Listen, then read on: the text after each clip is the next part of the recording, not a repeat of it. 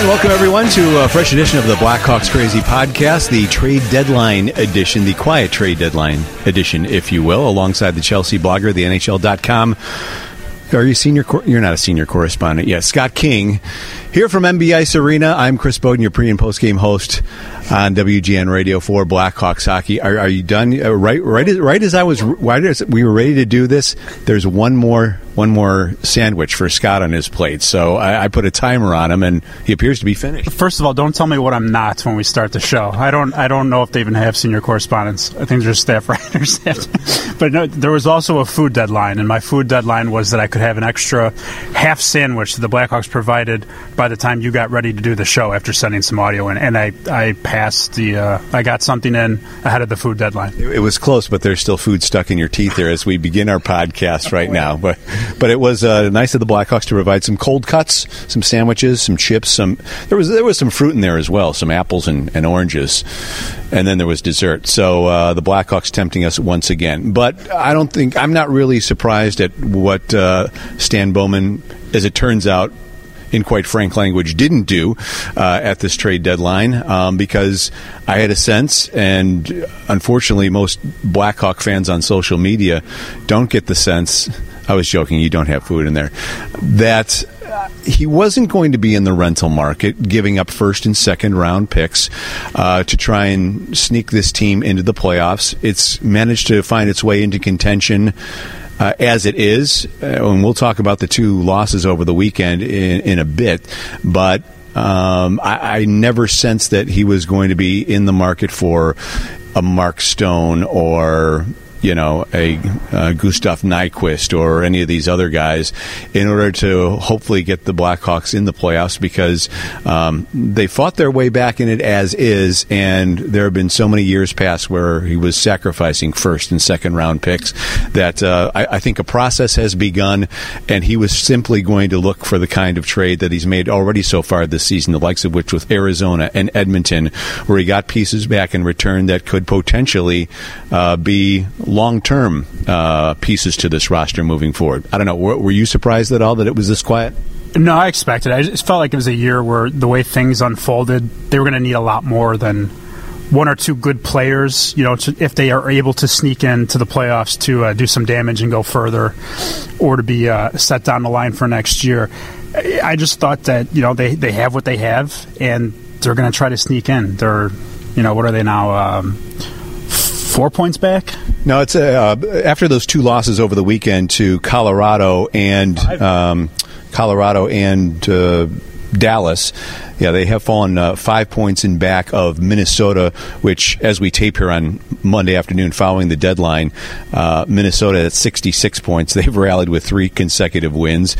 Uh, Colorado has suddenly found life once again, winning five of six after dropping eight in a row.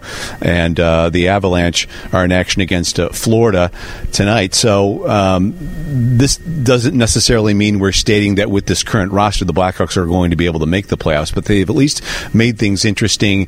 And and to you know sacrifice a, a first or second round pick uh, when they were much closer obviously at that time made a lot more sense. I'm just not sure that it makes sense for this team right now. Or even just if you look at what they've done in the past, whether they're close or not, whether they're in a position where they can sneak in or not now, I, I, don't think they want to give away any more top prospects mm-hmm. like they have the last couple of years. Um, you know, guys down in Rockford who look to be difference makers in the future. You look at Stan talked about the different defensemen they have in different leagues, whether it's Ian Mitchell, Adam Boqvist, or uh, Nicolas Beaudin. Those are guys you, you want to hang on to because you know your veteran decor is is old and a little rusty. You know, they're they're trying to make things happen now. They look good in flashes, but those are shoes or, and skates you need to fill later on, and you hope that at least one of those three guys, if not the other defensive prospects, can fill those holes. Enough of us babbling for now. Let's hear from the man himself, uh, Senior Vice President and General Manager Stan Bowman, met the media about uh, 2.30 or so on Monday afternoon when all was said and done, even though some of the other big deals had yet to settle at the NHL. Let's hear from him. He touches on a number of uh, topics, including some of those prospects, including the job Jeremy Colliton's done, the return of Corey Crawford as well, which is now happening after he was activated on Monday. But the first question he faced was whether he was close on anything in terms of a trade ahead of the deadline. A couple things were kind of uh, on the borderline of happening, but you know, at the end of the day, we weren't determined just to make a trade, just to make you guys happy. We, it had to be, it had to make sense, you know, for uh, where we're at, also short term and long term, and just nothing came together today. Did the past two games did that affect your thinking in any way, one way or the other? No, no, not at all. Um, we were never in that rental market where we were going to be trying to chase players that uh, were expiring contracts. So we were always looking at potential real trades where you're trading a more of a filling one need and by trading an area maybe where you had a surplus, but um, we had a lot of talks. It just didn't come together. We saw the news on Corey Crawford and how good to see him getting back here soon. Yeah, it's great. Uh, obviously, he's an important part of our team, so uh, the fact that he's been activated is a great sign, and uh, can't wait to see him on the ice. How would you evaluate the job Jeremy's done since taking over the team? Well, things are much different now than they were in the beginning in terms of our team is playing um, more like a cohesive team. And, you know, I think the last couple games are a good example where the results don't always match up sometimes. I thought we've played two of our better games um, these past two, and we haven't gotten the results, but we had a long stretch there. We were winning games and maybe not playing our best. And I think that's what happens sometimes in, in sports, but in hockey for sure is you don't always get paid off for when you're playing your best. But um, last two games were great effort for our team. I think you know it was like a playoff game. I thought the, the intensity from our fans was incredible. It was a buzz in the building, and I really liked the way we responded. And we, we played really good. Um, unfortunately, we didn't win, but uh, if we play like that down the stretch, I think we're going to win a lot of games. So. Um, always trying to take the positive out of uh, even some losses, but I thought we did some really good things in those games. We got to try to build on that, and you know, ultimately you got to get some victories. But uh, I liked what I saw, and I think we've been seeing that with our team over the past, you know, six to eight weeks. We, have seen it come together. Um, no question, the power plays played a big part in that.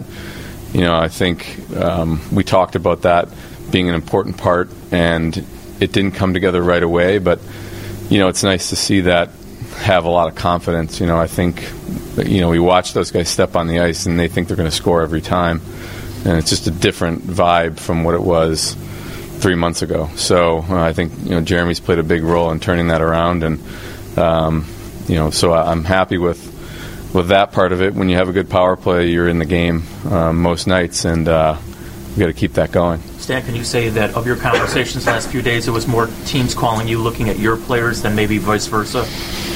Uh, I don't I don't know how to break it down. It was a little both.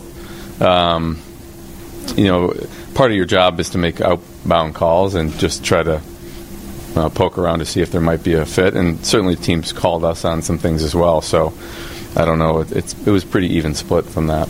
Did it ever get to a point where you went to any of the players who have no movement clauses to ask if they'd be willing to waive them? No, you guys obviously become competitive, and Jeremy said himself that it's probably not an elite team yet. How do you how do you make that next step? Do you, do you see this offseason and the cap space you guys possibly can have to, to, to complete that puzzle?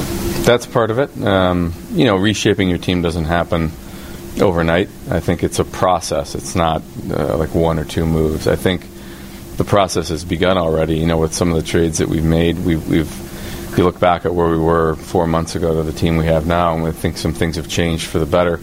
Um, you know, we've really got two pretty reliable, um, consistent offensive lines, and you know, some of the guys on those. You know, Caggiula wasn't here, and he's been a nice addition, and same thing with Strome. So um, those moves have already happened, and you know, we're going to probably look at reshaping our team through potential trades uh, between now and next season, and as well as free agency. Those are the the two ways, as well as excuse me, as well as players, you know, like graduating from junior to the American League or from the American League to NHL.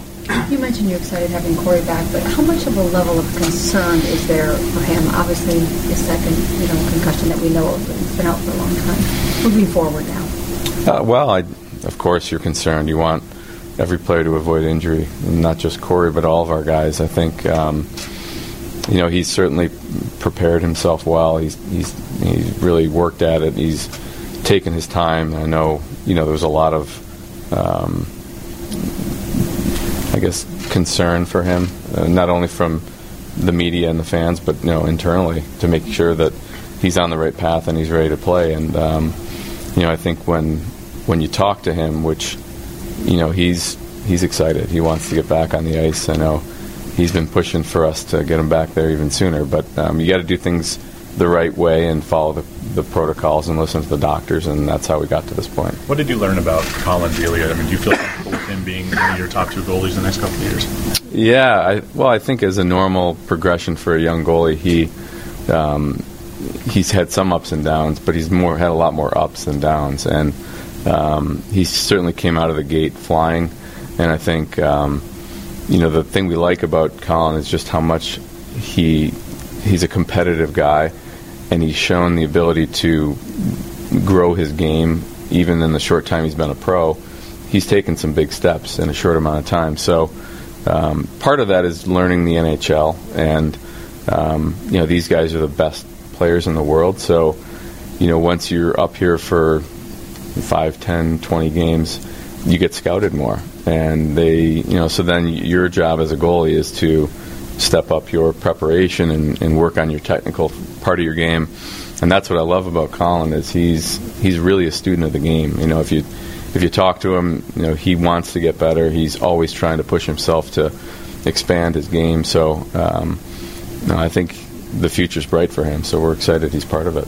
Going back to last July, was there any time you ever approached Brent Seabrook or his agent about waiving his no movement clause? I don't want to get into that. I think once we start, then we're going to ask the next guy and the next guy. Um, so I don't want to approach those There's- conversations. That's fine. There's, there's um, just as far as the rest of your defensemen, I'm just trying to get, you have a lot of them coming up. Obviously, do you have any concerns about how the roster's going to take shape? Having too many players, I've never been concerned about that. Um, I would much rather have lots of options because when you do, then um, you can use them to fill in a gap somewhere else. So if we've got too many guys coming and they're all going to help our team, I would take that position any day. So that's not a bad thing. Stan, there's been a lot of excitement about this team and its place in the standings, getting back in this playoff picture. But uh, as you mentioned, it's all kind of come together. Uh, at least the way that you appreciate this roster. What have you learned about what this team can do now in the bigger picture and moving forward? Well, I think just in the last couple months, we've seen what a little bit of confidence and belief does. I think we were doing some good things even as far back as you know December, but it, it wasn't really translating into wins. And I think part of that is just learning that. Um, Learning to believe in the process as, as well as there was some more familiarity with a new coach and the the structure of how we wanted our team to play. Um, it didn't happen right away, but I think now there's there's probably less thinking and there's more just playing on instinct because they've been doing things longer. So I think that bodes well for the future. I think we've shown that even with essentially a very similar roster, we've gotten better results because we're executing better. Um, so if that continues and then we, we add some new pieces, I think there's reason for optimism in the coming years. Stan, I'm, I'm sure you're pleased with develop, the development of Strome and but do you have to be careful this summer about how you spend that free agency money? Does that change your approach with the way they're, they're playing? Uh, in terms of their Just their next contracts. Oh, um, no, that's not going to. I mean, it's always a factor when we look at adding a new player or signing a current player. I mean, we have things modeled out many years in the future, so it's no different than it's been in the past, I would say. So I think the fact that they're both thriving is a great thing. I mean, you know, they've made a big difference to our team. You look at look at our offensive production. We're you know we're a, a pretty potent team as far as scoring goals. So and they're a big part of it. You know, it's hard when you have one line. Um, teams are pretty good about being able to stymie one line. When you've got two lines that are um, a threat, and if you can ever get a third line, and that's what we probably haven't quite found that yet. We're looking for we have elements of it. We haven't found that third line to be a real dangerous line, but I think if we can build that, um, we're going to be hard to shut down. Stan, think, uh, speaking of potent, Patrick Kane had a streak snapped yesterday, but obviously he's been incredibly productive all year long. What can you say about him this season? He just he makes it look easy. It's not as easy as he makes it look. Trust me. Um, you watch him out there, and uh, I, th- I don't know if I've ever seen him play better. Uh, I think that's the the pretty neat thing about Patrick is he always finds ways to um, add something new to his game, and I think um, I don't even know if there's one thing he added, but over the summer um, he comes back and he looks refreshed and he looks like he's better than ever. So uh, he's a threat every time he's on the ice. Doesn't matter what line he's on. Doesn't matter um, the situation in the game. If anything, as the game's on the line, he tends to. He's one of those few guys that seems to really play better as the stakes are higher. So um, we're fortunate to have him here, and he's uh, he's he's played a huge role in you know this surge that we've had lately. At this time last year, it seemed like Jokiharju was taking that step in Portland and kind of sensing that he could be you know able to do this. Are you getting the sense whether Boqvist or Beaudin or Mitchell are, are progressing similarly? How would you kind of assess where they're at now?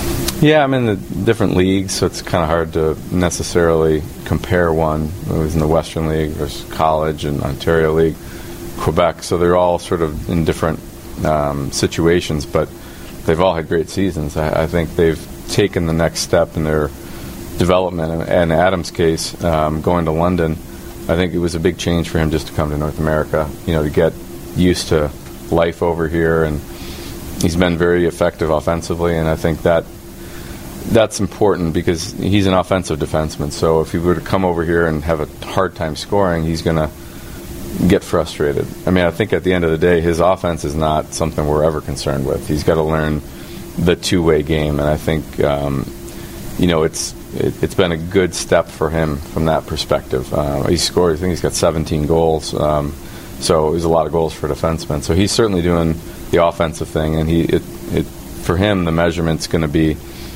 can he defend? And you know, as, get, as he gets stronger and learns tactics to handle bigger and stronger players. Um, but this was a good first step for him. Um, you know, the other two guys as well, Mitchell and Beaudin, have both been standout players in their leagues. So uh, I think it looks it looks very promising for where they are. Um, I try not to put a timeline on it or handicap which one's ahead of the other one. I, they're all really progressing nicely. I, I don't think any of them has stalled in their progression. They've all taken that next step forward, um, which is great to see, and we want that to continue in the coming couple of years. The uh, the belief you see from the players, you said you, you notice that you can see it with the wins as they've come, but has your belief been strengthened based on you know seeing the results coming with this group? Uh, well, yeah, things are much uh, looking up. I think if we were talking a few months ago, you know, it looked like we were so far behind everybody, and you know, we, I saw good things when you sit down and sort of watch the video and some things we were trying to get our players to do, and you see it, but the wins weren't there. Uh, but now, when you see it translate into victories, and you get on a bit of a streak, and you know we've done it recently. We've, we've went on a winning streak. So there's no reason we can't get back and start another one. Um, you know, in our next game. So. Uh, it, it is nice to see success. I think um, it's a lot more fun talking about victories, and the guys um, get get life. And I think, uh, like I said the other night, it was incredible atmosphere. Our fans were were really into the game, and they always are. But it was like at another level, and I think that's what we're looking for. We want to um, continue to give them something to be excited about. And Anisimov's roles changed, uh, I guess, over the last season. Do you still see a long term fit for him being here? Yeah, his role did change, I guess, in the sense that Strome took some of those minutes as an offensive guy. But I think Artie's played well the last um, you know week or two. He, he's really there was a stretch there where um, he was trying to, on different lines. I think now uh, I've liked his game recently. So um, he's a versatile player. Like obviously he had success a couple years ago playing with uh, Patrick Kane on an offensive line, but I think the thing we've always liked about him he's he's got that versatility. He kills penalties. He can play um, on other lines as well. He doesn't have to just be a scoring line. So um, that's nice to have as a centerman. This season, you guys have gone from being virtually out of the playoff conversation to being maybe they can sneak in on a wild card. Um, looking at this situation, how do you, how long do you think it's going to take for you guys to be real contenders in a Stanley Cup run and not just an on-the-border playoff team? Oh well, that the goal is to keep progressing year to year. So a year from now, we want to be in a better spot than we are now. Where that is in the standings, I don't, you know, I, we're not trying to map it out that precisely, other than to say um, you know, we want to be in a better spot than we are today, and same thing the year after that. So I think we're we're headed in the right direction for sure. Um, the timing on how all that happens, there's a lot of factors. There's um, it, it's hard to predict it, but we want to be a team that's in a better spot a year from now than we are now. So just to uh, clarify, going back to today, uh, if you, you, weren't interested in the rental market that you've done so much in the past and the cost has been high, the hope was to kind of make the same kind of trades that you've made earlier this season and getting a hockey trade to get someone that will be here for the future too. Right. I think that was the thought was um, if we were going to make a trade, it had to be something that wasn't trading away a lot of assets for a guy that's only going to be here for a couple months. Um, it, it, that didn't make sense. But as far as other trades where you have, you know, sometimes you have a surplus in one position or you have another team that's looking for a specific thing and you can get a, uh, an even swap out. We had some talks like that that just didn't materialize. Curious what you thought of what Columbus did over the last few days. I'm sorry? Of what Columbus did over the last few days? Yeah, they made a lot of moves. Um, obviously, they're uh, they're really pushing hard this year. So um, you see that every every year. There's usually one or two teams that really likes the group that they have, and they feel like it makes sense to go in. So. Um, um, this should be interesting to watch. When you see Nashville and Winnipeg doing what you guys did for years, it almost make you wistful for when you were able to just uh, go for broke every uh, every spring. I don't know. I mean, there's two sides to that. I think, um, you know, rarely does that work. I think the the one time when we we acquired uh, well Handzus and Vermette, so it did work those two years for us. But um, you know, most often it, it doesn't work. So I, I, there's two sides to that. I mean, there's a lot of deals made today. There's only one team that's going to win, and it, there's some teams that didn't do anything. So it could be one of those teams, and then I mean, a lot of these half these teams are going to lose in the first round. So it, it there's always two sides to it. Um, but uh, you know, you, you, can't necessarily wish you're somewhere else. This is where we are, and we're we're excited about the fact that we've shown progress and the, the future's bright. Was it difficult to remain patient and not try to do something that might help you this year to get in the playoffs? I don't think it was difficult. No, I think the, we're trying to build um, back to be an elite team, and that's just all part of the process. So um, you know, there's steps involved, and um, to make a trade just to say you made a trade, that that's never been a great strategy for long-term success. Do you see an upside to not making the playoffs and ending up with a lottery pick? No, I mean uh, we want to win, and I think winning is a good environment for your. We've seen it in the last month with our team. Just it, it really can also accelerate the development of being in important games. We've got We've got a few guys here that have won a lot of a lot of playoff games and Stanley Cups. We've got a bigger group that's never won a playoff game. So, you know, to be in the mix and to play meaningful games until April, there's a lot of value in that. And I think um, where you end up is is where you end up. But we, we got to keep pushing here, and um, we like the strides that we've taken, and um, we like the fact that some of these young players are playing in really important games, and it's just a different feel. You know, if you think back to a game in November and you think back to the game on Friday night, it was a different feel. I mean, you guys watched it; it, it was a different uh, atmosphere in the building, and that's something that there's no proxy for that. You have to go through it, and in order to do it, you got to put yourself in position to experience it. You mentioned the importance of confidence. Is there any hesitation in inserting Corey while he's trying to find his feet while you guys are still in the playoff hunt? in terms of just how he's going to have to, you know, see pucks again for the first time, and you guys' points are premium. Well, he's been practicing for a couple weeks, so he's um, he's been seeing a lot of pucks, and I think he's tired of practicing. Um, so yeah, there, there's always going to be that first game when you're off. So uh, you know, when you've been off the ice for a while, the game action, there's really no uh, replica for that. But um, he's been practicing quite a bit, so I think he's he's tired of practicing. For all the armchair general managers out there on social media who think they have the answer to uh, everything and uh, want to uh, express their rage or uh, insecurities or uh, disappointments uh, through their tweets and posts and things like that. Oh, it is comical to hear and uh, to watch some of these twidiots with some of their comments as the as the trade deadline comes and goes because they know everything. But uh, I think uh, Stan explains himself fairly well there, and as Scott and I were talking about in the first segment, on uh, what his approach was going to be. What are you giggling about here? You're, are you reading some of these hashtag Blackhawks posts? Yeah, you're. Do we, do we even bother uh, giving them no, giving them the? You, you shouldn't okay. say their handles. All right. Okay. um, one here Here, actually, this one's like a uh, almost like a riddle. Stan Bowman doing nothing shows that he's cl- so close to understanding how to build a team, but yet so far. Okay. It's kind of a riddle. Yeah. Um, maybe you cross the bridge if you can figure that out. Uh, and then someone else. Stan Bowman's face makes me mad. I mean, Oh, that's that's really that's really hilarious. And wouldn't like? there. Wouldn't you get the thing with all everyone talking though? And, and and then and then the, the vulgarities. There's one here. Stan Bowman, go down. Stan Bowman never picked up the bleeping phone. Who the hell is he kidding? it's just these. Well, I mean, no, he said he did pick up the phone. It's just, nothing had made sense to him. It's, Oh, I, you know, people usually get really mad when they think there's a bad trade, not when, not when kind of an, almost almost a lost season, maybe a season with some hope that nothing is done for you know to excel in the future. I don't know. If the anger is hilarious. Uh, There there seems to be a different level among hockey fans, and, and the Blackhawks fans obviously fall under that. So uh, some of this stuff is, is just hilarious. They weren't able to get Sidney Crosby or right. Connor McDavid. Yeah, they, they took a swing and it didn't quite uh, didn't quite work out. So uh, calm down, people. Take a breath. Uh, so uh, there, there- there's a process going on here. Before we get to Corey Crawford, let's talk about some of the moves that were made and who may have been winners and losers. And boy, the Dallas Stars pick up Mats Zuccarello, who looks great for two periods almost, and then suffers apparently a broken arm. He's out at least four weeks, and they did not double back and, and try and make a supplemental move after hearing that news. But in terms of some other teams in the West, all Colorado did was add Derek Brassard. No team seems to want him. This is his fourth team over the course of the past uh, year or so.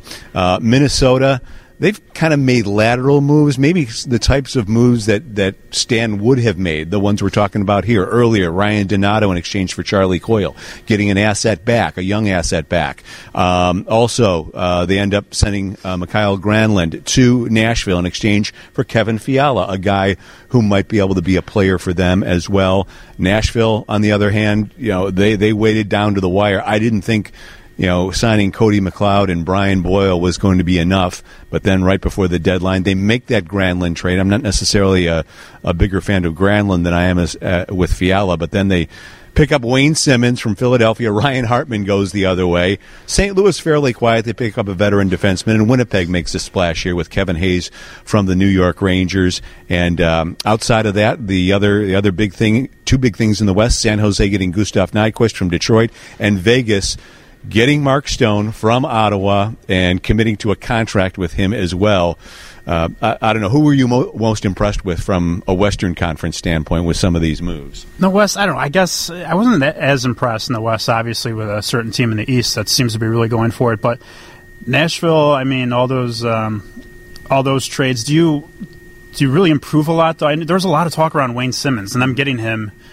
Is he does he have that much upside offensively, or is it just kind of you know a bigger guy who throws his body? Yeah, around? no, he, he's he's been a beast during his time in Philadelphia. The thing is, he's going to be a free agent, so that doesn't necessarily force them to commit. But he's definitely someone who's going to help them immediately. That power play stinks down in Nashville for whatever reason, and uh, he's certainly going to help them. I, I'm still not as a big a fan of uh, Mikael Granlund. Um, I don't know how much he'll help them, but maybe a change of scenery will do it there. Vegas certainly had assets in order to make this Mark Stone trade, and that was the big splash. But you mentioned the one team in the East, the Columbus Blue Jackets, and what about Jarmo Kekalainen, and their GM?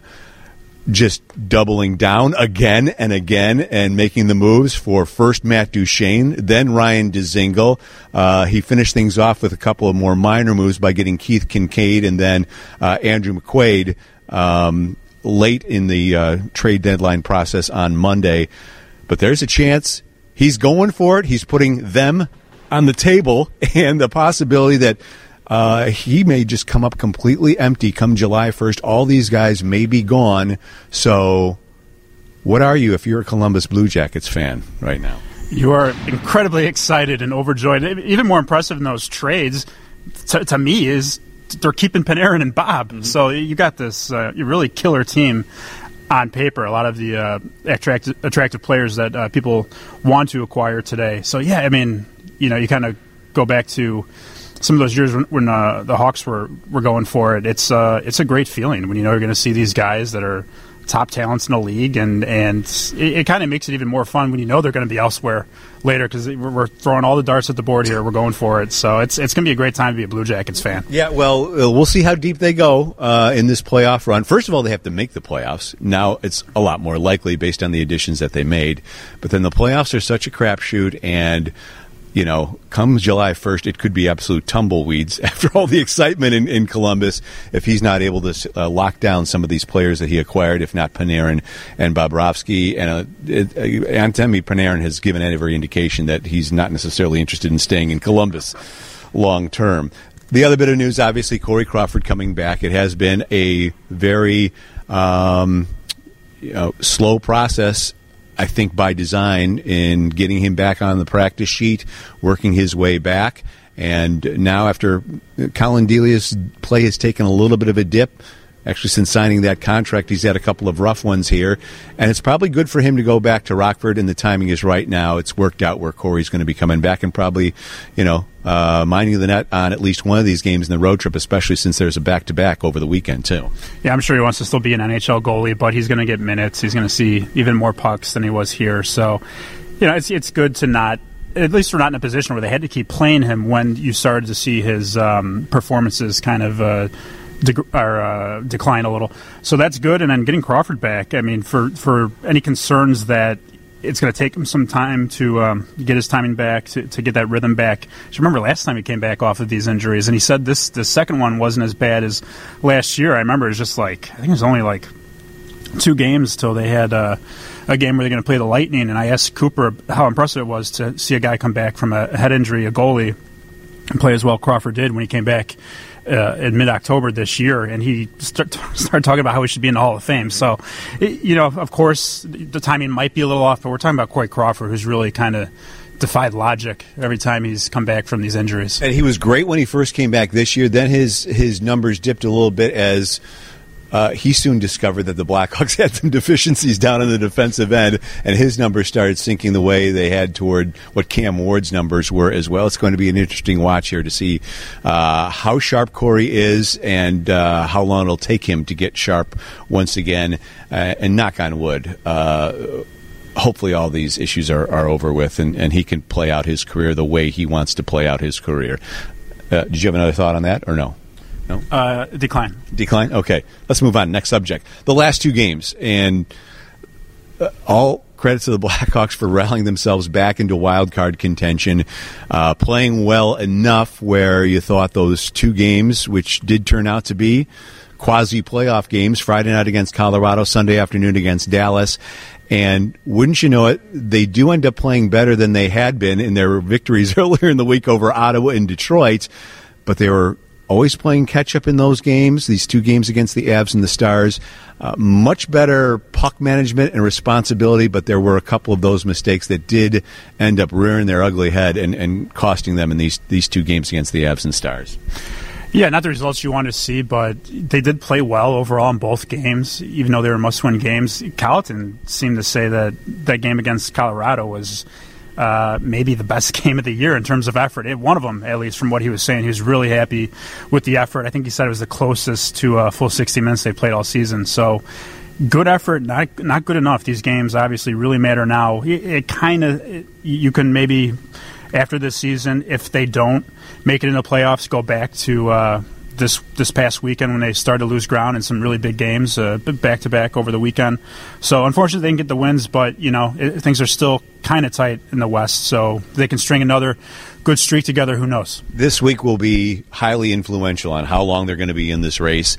And granted, uh, they only have one game until Saturday. That's Wednesdays at Anaheim. So these other teams, games played standings are going to catch up to them, and uh, then they'll know exactly where they stand. But winning against two teams below you in the standings on the road, Anaheim and Los Angeles. I think those are almost absolutely must wins if they're to stay in this thing. And then they have uh, a game against uh, San Jose on Sunday night, and uh, San Jose certainly uh, has been playing well. They're a good team, and then they added on at the trade deadline. Another thought I really wanted to take is in terms of the puck management and some costly mistakes. Yeah, overall the Hawks did play much a much better overall game in those two games, but then there are still a couple of those plays. The Slater Koekkoek play on Friday night, the turnover that ended up in the go-ahead goal to make it four to three. Um, he also had a tough time on Sunday losing a blade on what turned into the the uh, first score of the game. He can't be blamed for that, but then he was right right in the middle of all that. And then the Gustav Forsling turnover that gave Dallas a 2 nothing lead. There are these young defensemen that the Blackhawks are giving plenty of time to, and you know, you heard Jeremy talking before Sunday's game about he's seeing a little bit of a dip in Carl Dahlstrom's play. Now Koekkoek, uh, you know, makes a, a, crucial mistake. Otherwise, playing pretty well overall. And the same thing with Gustav Forsling on Sunday. And welcome to the growing pains of a young defenseman in the NHL. It's not the best time for the growing pains when you're trying to make a push into the playoffs. But yeah, Dahlstrom was good up until this point, and he did he did uh, miss both um, Friday and Sunday uh, scratch and. Yeah, Koekkoek. I mean, he has been very consistent since he came over. So to see that, you just hope it doesn't. You know, I don't think he's going to be out of the lineup, but you just you hope that it doesn't rattle his confidence too much, and he's, he's able to do what he was doing before because he has been really good up to this past weekend. And that's the same hope you have for all these guys, you know, the, the Dahlstroms and the Forslings and whatnot. Finally, uh, before we get on a couple lighter topics, uh, Patrick Kane, his streak comes to an end. 13 shots to keep it alive on Friday night. And uh, I think it was just a little frustrated at the way Dallas was playing him. They paid a whole lot of attention to him in Sunday afternoon's game. Not that he didn't have his share of opportunities, but he couldn't bury it. But when you look back at that 26 game streak, he had only 40 points. In this 20 game streak, he had 43. And as much as the Blackhawks are getting contributions from the Toews and the and the DeBrincats and the Dylan Stromes, you know, even Duncan Keith's play has been a whole lot better during the course of this streak. I think he's been energized by this. But the guy who's really put the team on his shoulders is Patrick Kane, and I, I don't think you can say enough about the way this this guy has performed. I know you wrote about it in your in your uh, Chelsea blogger about him, sh- you know, being a Hart Trophy candidate. We even talked about it on the last podcast. If this team should get into the playoffs, there's no reason he shouldn't be one of the three finalists for the Harts. Absolutely, he's done everything. The reason that they're this close is because he has been their most valuable player by a mile, and that's ahead of guys who have having very good seasons. DeBrink had an amazing sophomore season. Toews could still possibly have his best season, I think, uh, kind of on pace there.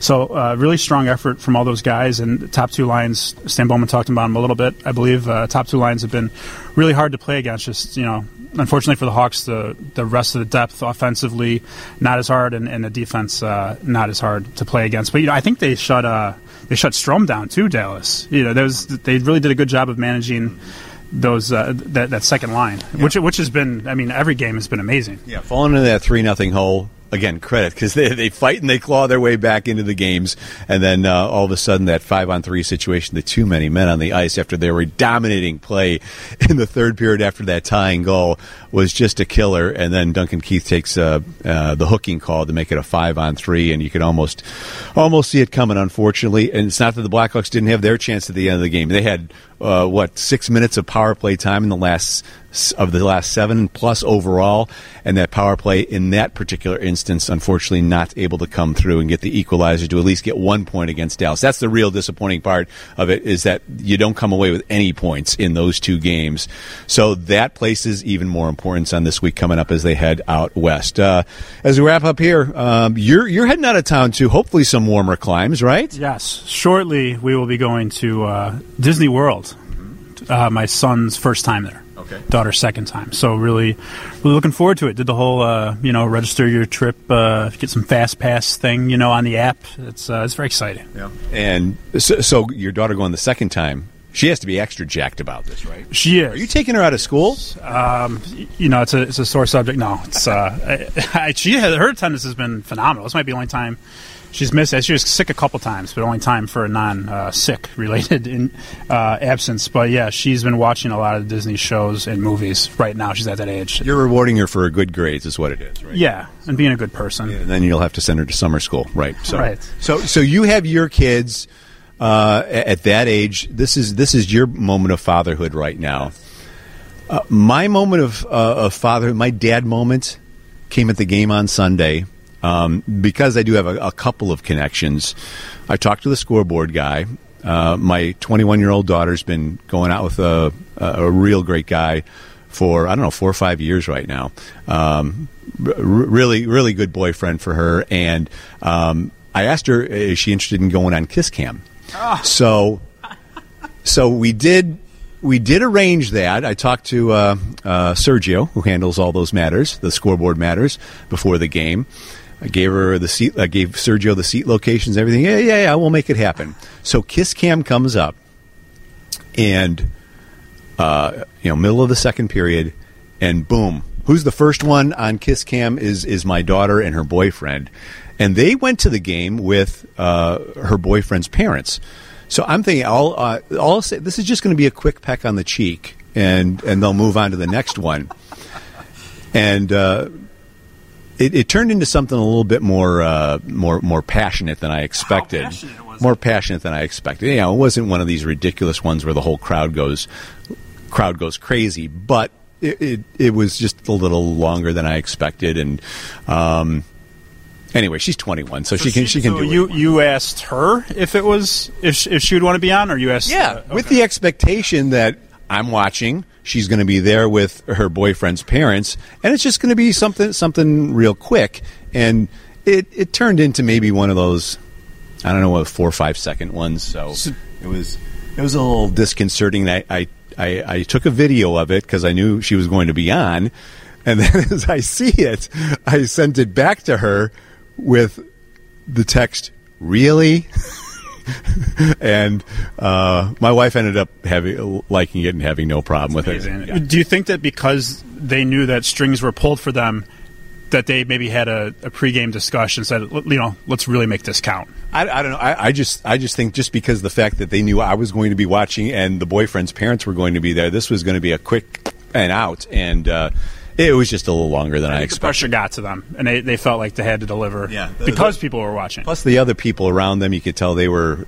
Uh, they must have spread the word to expect them on the Kiss Cam, and they were really pumped up about it. It was a big game. There's a lot of energy in, in the stadium, a lot of emotions. I, I had I had to I had to put my focus and concentration back in order for a couple of minutes after that. So Was there luckily any- I didn't have an intermission hit there. was there any, was there any like? I'm sure you didn't post a video, but I, I this is the first I'm hearing of this. There, there was no like mention. Of, oh, just saw my daughter at a kiss game on Twitter, or anyone give, giving you a hard time. No, no. Wow, this is an So- exclusive. right. So enjoy the enjoy the daughter while she's young and everything like that. Uh, I don't know if I'll be arranging something like that in front of 22,000 people. Well, but you know, you know what I did? I assumed, and you know what happens when you assume. You know the old saying. So bad on something very nice for your daughter. Bad on great, me. you're a great dad. Yeah, and and she did end up seeming to enjoy it. So if it made her, she's 21. Hey, I, I, she's not my little girl anymore. So, like I say, Scott, enjoy that time at Disneyland. Oh, I know I will. I'll try to try to freeze her at that age in that safe, wonderful scenario. Uh, did you? Uh, you know, no. I was going to say my wife actually would love the story. She's always wanted to be on a Kiss Cam. We used to go to games. She'd like try to position us and find the camera. It never worked out. Probably for the best. Well, are you able to be a fan at any game? Or Uh, not anymore. Maybe you back in the can maybe you can hire a faux Scott to sit with her in the stands, and then I can arrange a kiss cam with whoever she's sitting with. You really think a lot about the Kiss Cam. I, I really don't, but see, I'm a little rattled right now after what happened yesterday. Still, so it was a very nice, you know, pulling of strings and, and making arrangements by you for your daughter. Yeah. And speaking of speaking of she's not getting any birthday or Christmas presents for about five years. It was a lot of effort, and it was on a large scale. Speaking of, of daughters, I gotta say something funny. My my daughter said, just you know, kind of uh, not not in not in family planning, but just kind of in, in joking around. My my wife go and uh, uh, goes to my daughter. Oh hey, uh, you know, do you, do you want another? Because we have a we have a younger son. My daughter's uh, three now, and she goes, "Would you, would you want uh, a brother or a sister?" And she goes, uh, "A sister." Uh, no, no, a statue that looks like me. so she, she bargained. Wow, that's the next best. That's a better thing. That's a better thing than having a deal having a deal with a, another younger sibling. So, well, well, thanks for thanks for taking uh, us into that uh, private matter on your family side, just as I shared. Share things on it. People, you know, when you do that, Chris, people relate. Listening at home or on the treadmill or driving to work, whatever they do, they identify with us. Watch these subscriptions just go through the roof right now. Anyway, uh, thank you for joining us on this Blackhawks Crazy podcast. Scott, have a great trip to uh, Florida while we're sitting up here freezing. I, I don't.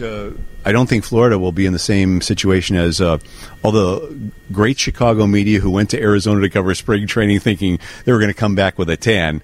Got news for them. It didn't quite work out that way. So uh, enjoy Disney World Part Two uh, with your family. And we, folks, hope you enjoyed this edition of the Blackhawks Crazy podcast and hearing from Stan Bowman himself following the trade deadline. You can uh, follow along. Uh, Scott and I on Twitter. I'm at, at Boden Tweets. Scott is at, at Scott King Media. Also go to the Blackhawks Crazy Facebook page at Blackhawks Crazy. Facebook.com slash Blackhawks Crazy. I, you know, I get lost with all these different URLs also. I'm always thinking, you know, emails, the the, the company or the things on the back rather than the, the name on the front. I'm, yes, uh, and also Tricky is Joe Romano for putting this podcast together once again. Tricky and good. So thanks to Joe for doing that. We'll talk to you probably maybe. Are you going to be back for the Buffalo game?